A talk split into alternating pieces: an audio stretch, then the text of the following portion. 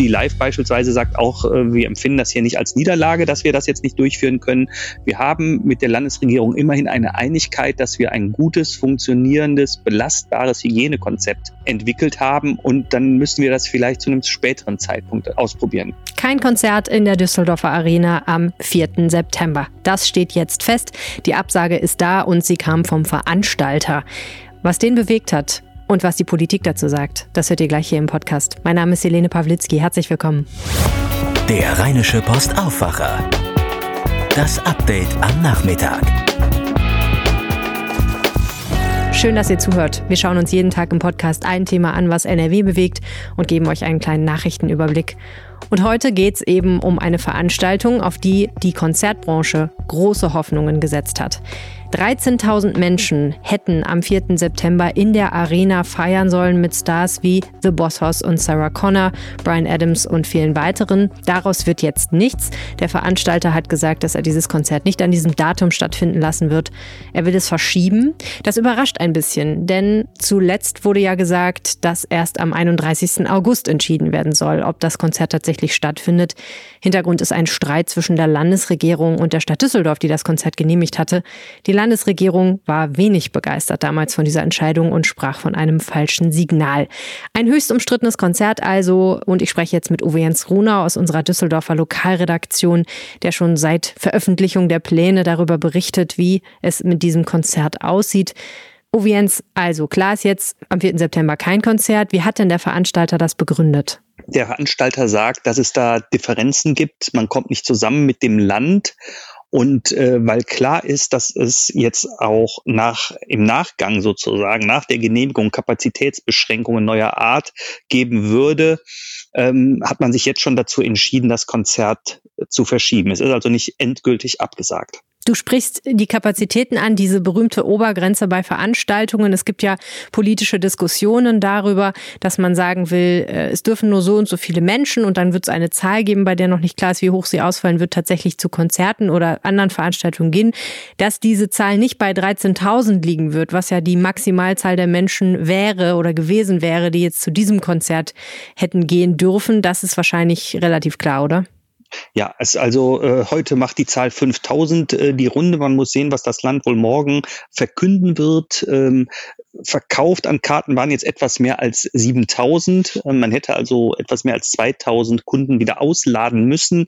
Und äh, in dieser auch unsicheren Situation hat jetzt Marek Lieberberg, der Chef von Live Nation, das ist der Konzertveranstalter, gesagt, nee, dann machen wir das jetzt ähm, besser nicht. Und Herr Laumann, der Gesundheitsminister von Nordrhein-Westfalen, hat auch gesagt, wir haben gute Gespräche geführt. Er sei dankbar, dass äh, die Organisatoren äh, so einsichtig wären und zu dieser Entscheidung gekommen wären. Das klingt jetzt so ein bisschen danach, als wolle man im Nachhinein noch ein bisschen schön Wetter machen. Ja, also ich glaube schon, die Meinungen gingen da auseinander. Das kann man der Pressemitteilung auch ablesen. Das Land wiederum hat eigentlich von Anfang an auch klar gemacht, ihr hättet mal besser zunächst mit uns gesprochen ähm, und nicht gleich, äh, es sei nicht so gut gewesen, direkt das Konzert zu genehmigen. Da gab es ja Differenzen zwischen Ministerpräsident und Gesundheitsminister auf der einen Seite, Oberbürgermeister Thomas Geisel auf der anderen Seite. Da spielte dann auch der Wahlkampf natürlich jetzt schon ein bisschen mit herein. Aber das Land war auch der Auffassung, das ist jetzt der falsche Zeitpunkt für ein Konzert mit so vielen Besuchern, wenn gleich anerkannt wurde, dass das Hygienekonzept gut und schlüssig war. Ja, also du sprichst den Wahlkampf an. Man muss sagen, ne, ähm, die Regierung ist in dem Fall bestückt mit ähm, CDU-Männern und äh, an der Spitze der Stadt Düsseldorf steht ein SPD-Mann. Also man könnte argumentieren, dass das vielleicht eine Rolle gespielt hat. Und der, der, ja, der, der Zeitablauf war so eine Sache. Ne? Also dieses Konzert wurde geplant. Äh, es wurde von der Stadt Düsseldorf genehmigt und ähm, man sagt, die Landesregierung habe erst eigentlich an dem Tag, als das verkündet wurde, auch gehört, dass es diese Veranstaltung geben soll. Also möglicherweise äh, sind da auch ein paar Leute auf zehn Zehen getreten und fühlten sich andere Menschen in ihrer Kompetenz nicht so ganz wahrgenommen. Noch einmal die Frage, eigentlich sollte die Entscheidung, ob das stattfindet oder nicht, ja am 31. August fallen, also vier Tage vor diesem Konzert. Der Veranstalter nimmt das jetzt vorweg, weil er sagt, er sieht eigentlich keine Chance, dass es am 31. August einen positiven Bescheid gibt. Sehe ich das richtig? Ja, eigentlich ist ihm das auch klar gemacht worden. Es haben, es haben halt in den letzten Tagen auch äh, Gespräche stattgefunden. Ähm, Herr Lieberberg hat Anrufe bekommen aus der Landesregierung Und äh, es war eigentlich klar, äh, dass, dass dieses Konzert nicht mit so vielen Besuchern würde stattfinden können. Und äh, deswegen hat man dann diese Entscheidung auch getroffen, äh, das Konzert zu verschieben.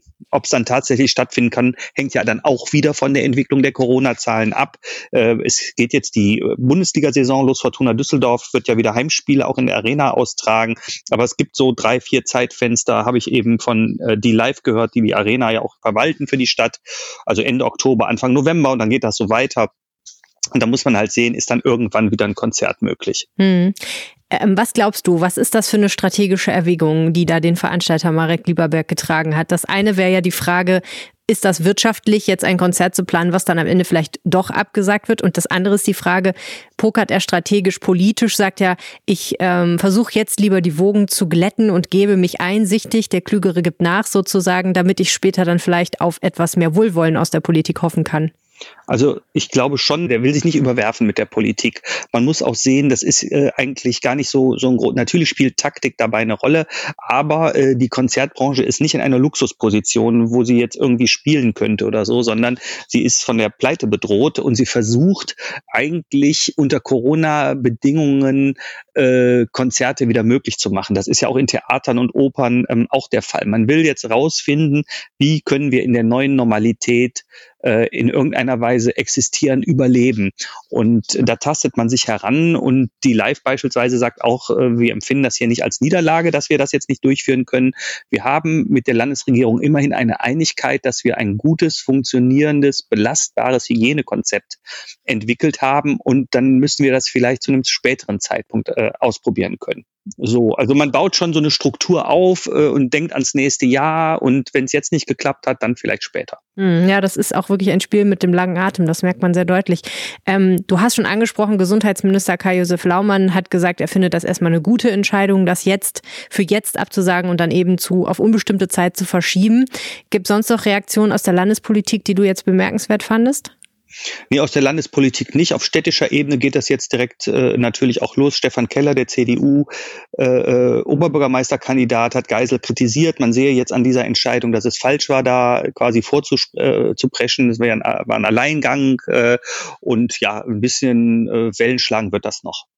7000 Karten, hast du schon gesagt, sind schon verkauft. Was passiert denn jetzt mit den Menschen, die schon ein Ticket haben? Also sie bekommen äh, den Ticketpreis erstattet und auch die Vorverkaufsgebühr. Das ist von Anfang an auch so versprochen worden, äh, dass da kein Cent verloren geht, wenn das Konzert nicht stattfinden kann. Mhm. Unterm Strich, was ist denn jetzt dein Fazit? Da ist ja jede Menge Porzellan zerschlagen worden, auch in der Debatte um dieses Konzert. Für die Veranstalter ist das wahrscheinlich ja dann doch relativ bitter jetzt. Was bedeutet das für Düsseldorf? Was bedeutet das für uns als Gesellschaft in NRW? Also äh, von, von dem ganzen Handling her war, wenn man sich den, die, die Streitereien äh, anguckt, sicherlich äh, ja, hätte man es besser machen äh, können. Miteinander ist sicherlich notwendig, äh, weil das Land da ja was zu sagen hat. Ähm, falsch ist es nicht, finde ich, wenn man sich überlegt, wie das weitergehen kann. Wir wissen ja auch nicht, wie lange uns Corona noch beschäftigt, äh, egal wo es ist, ob in der Schule, beim Einkaufen oder eben auch bei einem, äh, Kultur, bei einem Kulturgenuss, müssen wir uns fragen, äh, was können wir tun. Der Infektionsschutz geht vor, aber wir lernen ja auch über Infektionssituationen viel und äh, es hat jetzt dieses Bensko-Konzert da beispielsweise gegeben, wo auch ausprobiert wurde in unterschiedlichen Varianten, äh, wie kann es möglich gemacht werden, dass sowas auch wieder stattfindet, denn ich glaube, keiner hat ein Interesse daran, dass ganze Branchen jetzt sterben. Absolut richtig. Vielen herzlichen Dank, Uwe Jens Runer. Sehr gerne. Wenn ihr uns unterstützen wollt, dann geht das ganz einfach mit einem RP Plus Abo. Das Angebot findet ihr unter rp-online.de slash Aufwacher-Angebot. Vielen Dank an alle, die unsere Recherchen und diesen Podcast mit so einem RP Plus Abo möglich machen. Ich würde mich freuen, wenn ihr auch mal schaut, ob das was für euch ist. Und jetzt gucken wir auf das, was sonst gerade noch wichtig ist in Nordrhein-Westfalen. Trotz gestiegener Infektionszahlen in den vergangenen Wochen ist die Corona-Pandemie in NRW aus Sicht der Landesregierung weiterhin unter Kontrolle. Das Land sei, Zitat, nicht in einem sorglosen Zustand, aber in einem beherrschbaren Zustand. Das sagte Gesundheitsminister Kai-Josef Laumann heute im Düsseldorfer Landtag. Im Vergleich zu vielen anderen Bundesländern stehe NRW gut da, unterstrich der CDU-Politiker. In NRW gibt es laut Laumann aktuell gut elf Neuinfektionen auf 100.000 Einwohner und sieben Tage. In Hessen seien es 17, in Bayern 14 und in Baden-Württemberg 13. Derzeit stecke in NRW ein Infizierter weniger als einen weiteren Menschen an. Das bewertet Laumann als gutes Zeichen.